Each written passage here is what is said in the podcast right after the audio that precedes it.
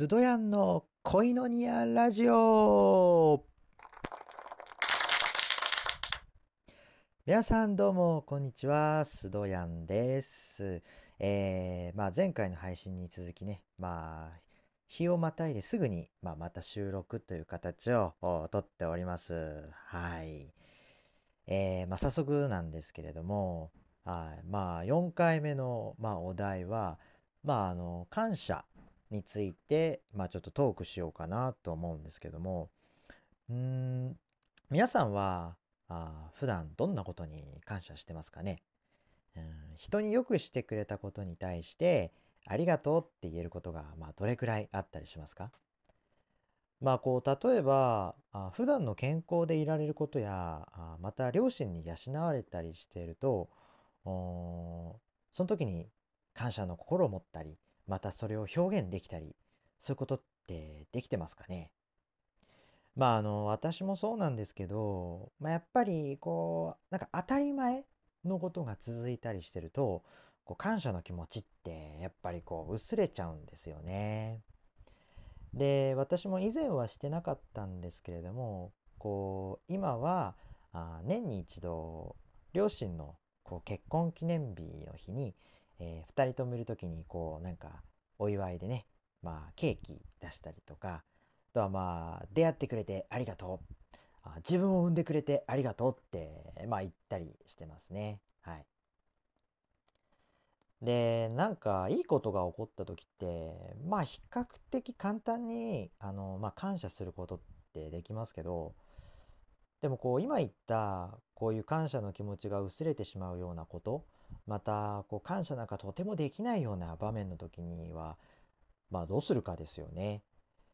で、ある聖書の解釈や説明のそのサイトをちょっと調べていたら、感謝と内面の成長は相関関係があるそうです。例えば試練に勝った時とか苦しみに耐えられた時なんかに幸せだなとかありがたいなとか思ったりしてたら、あなたの人格は確実に成長しているっていうふうに記述してあったんですね。で、こうしたものは、その物質的なものではなくて、もうほとんどが、目には見えないものですよね。で、内面が成長していくと、だんだんとそうした心の在り方っていうものに、関心が移るものなんだそうです。私たちの感性が日々磨かれていくと、小さなことにも感謝できるようになったり、人間関係などにもいい影響を及ぼすんじゃないかなって思います。で、聖書には感謝について、こんな言葉があるんですね。いつも喜んでいなさい。絶えず祈りなさい。どんなことにも感謝しなさい。これこそキリストイエスにおいて神があなた方に望んでおられることです。これは新約聖書の第一テサロニケの信徒への手紙5章の16節から18節に書かれている言葉です。すべてのことについて感謝しなさいっていうのは、何も不幸も悲劇も感謝しなさいっていうことではないんですね。永遠に変わらないものがあるから。意識的に感謝しなさいっていう意味なんです。で、変わらないものっていうのは何かっていうと、私たちは神様から愛されてるんだよ。私たちは尊い存在であるんだよっていう、そのような事実を信じていると、何が起きても全て益になると、確信を持てるんですよね。つまりそんな人が試練や苦難があっても感謝の心を忘れない人であります。で、ちなみにちょっと聖書の話からはそれるんですけれども、自分がこの感謝っていうこれの文字を見た時に、感謝の謝って漢字では謝るっていう字が使われてるじゃないですか。で、なんで謝るっていう字なのかなと思って、成り立ちをちょっと調べてみたんですけれども、この謝っていうのは引き絞った弓のように張り詰めた心を言葉っていう矢を射ることで解放するっていう意味だそうです。だから言葉、言うっていう字に、いるっていうので射。わかりますかね。こういう時はちょっとラジオだと伝わるかわからないんですけれども、感謝の謝の文字をちょっと思い出して聞いていただければ、はい。まあそういう意味なんだそうです。そう考えると、ありがとうもごめんなさいも、心の中いっぱいになった感情を、解放する、矢であるんだなっていうことですよね。ちなみにこれ、私の癖なんですけれども、ありがとうって言う気持ちはあるんですけれども、時々素直になれない時があって、ありがとうって言えばいいのに逆にすいませんって言ってしまったりとかしてます。そういう時ってやっぱり素直にこうしてくれてありがとうっていやいいのに、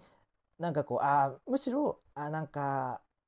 の手を煩わしてしまってすいませんってちょっと思っちゃうんですよね。はい、ついつい私はそういう気持ちがちょっと先に出ちゃうことがありますね。はい。でもやっぱり何か人によくしてもらったなって感じた時には、やっぱ素直にありがとうって言えばいいんだなって思います。はい。ということで感謝についてちょっといろんなトークをしてみたんですけれども、はい。で今日はちょっとまたお知らせをしようかなと思うんですけれども、8月7日に私の通っている教会にコリアンナイトっていう、イベントがあります。韓国の宣教チームがいらっしゃって、韓国文化を伝えてくれる、ちょっとしたイベント、食事会とか、ダンスとか、またサイレントスキット、劇をやったりするそうです。はい。すごい本場からみんなね、キムチとかそういう材料とか持ってくるので、本場の韓国料理が楽しめるそうです。よろしければ遊びに来てみてください。横浜在住の方はよかったら、はい、ぜひ。これもまたね、私のインスタに貼っておきますのでよろしくお願いします。すどMARIO776 のユーザーネームでやってます。よろしければフォローお願いします。SUDO MARIO776 です。で、また前回もね、1回目の時にも言ったんですけれども、また一応メールもまた募集してます。私のYahoo のメールアドレスに、よかったら私についての質問とか、聖書についての質問だとか、またはすでに紹介している、イベントについてもっと詳しく聞きたいっていう時なんかに、よかったらどしどし連絡ください。待ってます。メールアドレスはスドラウルロード @yahoo.co.jp sudoraurroad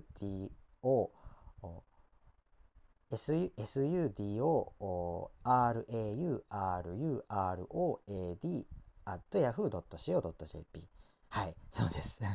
ちょっと噛みそうになりました。失礼しました。はい、よろしくお願いします。で、この恋のニアラジオの今後のちょっと予定なんですけれども、近いうちにね、今までちょっと一人トークしてたんですけれども、今度は私の友人とかをちょっと呼んで、ちょっともっとトークを盛り上げていこうかなってちょっと思ってます。ゲストを招いてね、はい。私の友達は結構面白い人がたくさんいますので、その人がね、どんな風にしてクリスチャンになったかとか、またいろいろいろんな人、個性さまざま豊かな人いるので、こうしたいろんなね人を呼んでラジオを盛り上げていこうかなと思ってますので、よろしかったら期待してください。はい。じゃあ今日の配信もここまでにします。いろんなことを恋のニアしていきましょう。ではまた最後にこれを言って締めましょう。あなたは愛されるために生まれた人です。それではまた次回会いましょう。グッバイ。